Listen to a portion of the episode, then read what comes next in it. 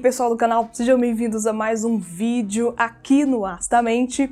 Se você me acompanha aqui no canal há algum tempo, você sabe muito bem que esse lugar aqui não é o consultório onde eu atendo, não é o lugar onde eu costumo parar para conversar com vocês, mas em virtude da questão do coronavírus e toda essa questão de preferir pelo isolamento social e ficar em casa, eu estou atendendo de casa, eu estou fazendo vídeos em casa agora e já peço desculpas já de antemão porque você sabe muito bem, né? Dentro de casa é bem mais complicado conseguir controlar barulhos e, enfim, questões que podem atrapalhar um pouco o vídeo do que no consultório. É bem mais fácil, é bem mais tranquilo fazer isso, é um lugar mais silencioso e você sabe muito bem que vizinhos não são muito conhecidos por serem harmoniosos e fazerem pouco barulho. Então, já me desculpa de uma vez, mas eu vou tentar o máximo possível evitar que esses barulhos atrapalhem a nossa conversa aqui hoje. Eu decidi fazer um vídeo hoje, parar rapidinho para falar com vocês sobre essa questão do isolamento e de algumas pessoas que entraram em contato comigo falando que não estão conseguindo fazer terapia nesse momento, ou porque o convênio não está autorizando, ou porque o psicólogo não está atendendo, e gera sim algumas questões problemáticas, principalmente dependendo do andamento do processo de psicoterapia.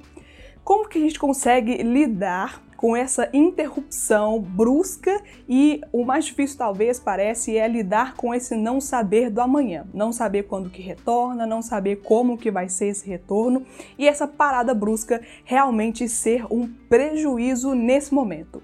Algumas pessoas entraram em contato comigo pelo meu Instagram. Se você não me segue, vou deixar o link aqui embaixo na descrição desse vídeo. Também vai aparecer aqui em cima, como sempre, o indicativo de como você consegue encontrar o meu perfil nessa rede social. Por lá você pode me contar um pouco da sua história, compartilhar o que está passando com você e, na medida do possível, é claro, eu vou dando as minhas respostas dentro das minhas limitações. Bem, é difícil.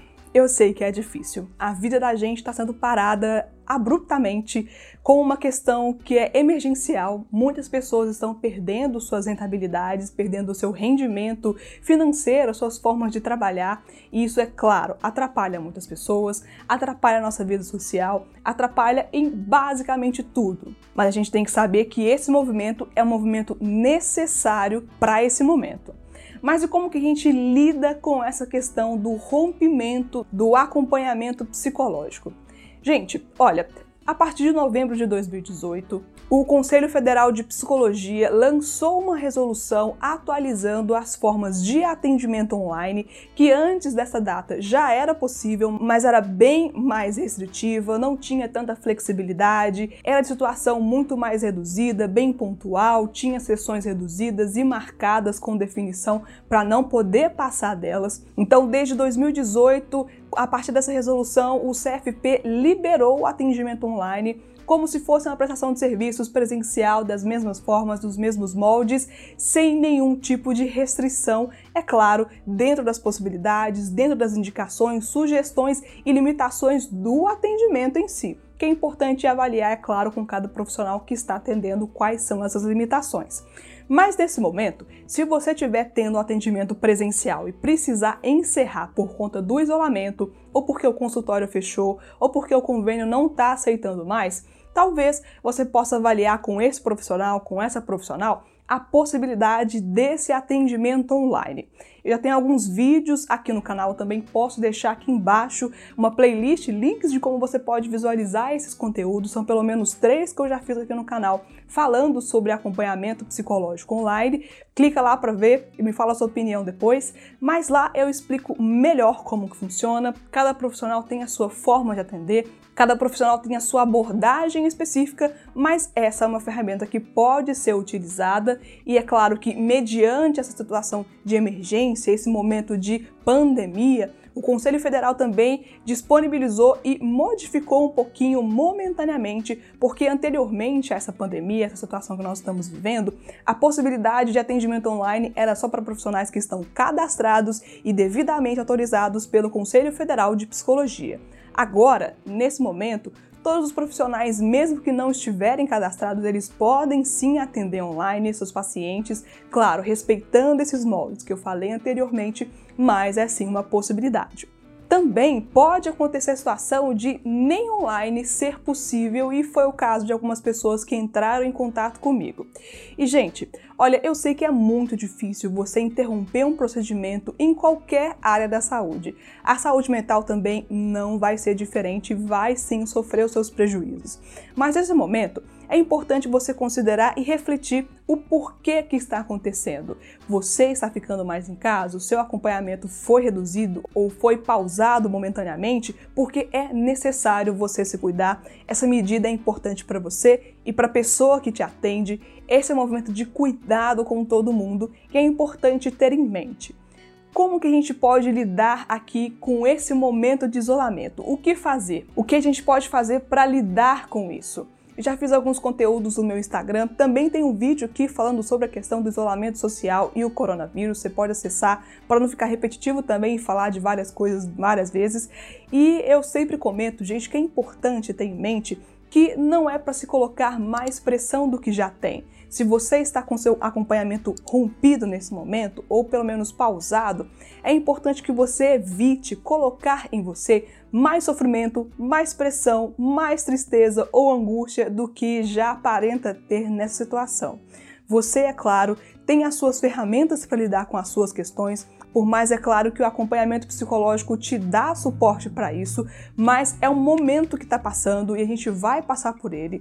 É importante que você analise com você, e isso passa também pela questão do autoconhecimento, o que, que você aprendeu nesse tempo que você esteve com esse profissional, com essa profissional, que pode te ajudar nesse momento de dificuldade.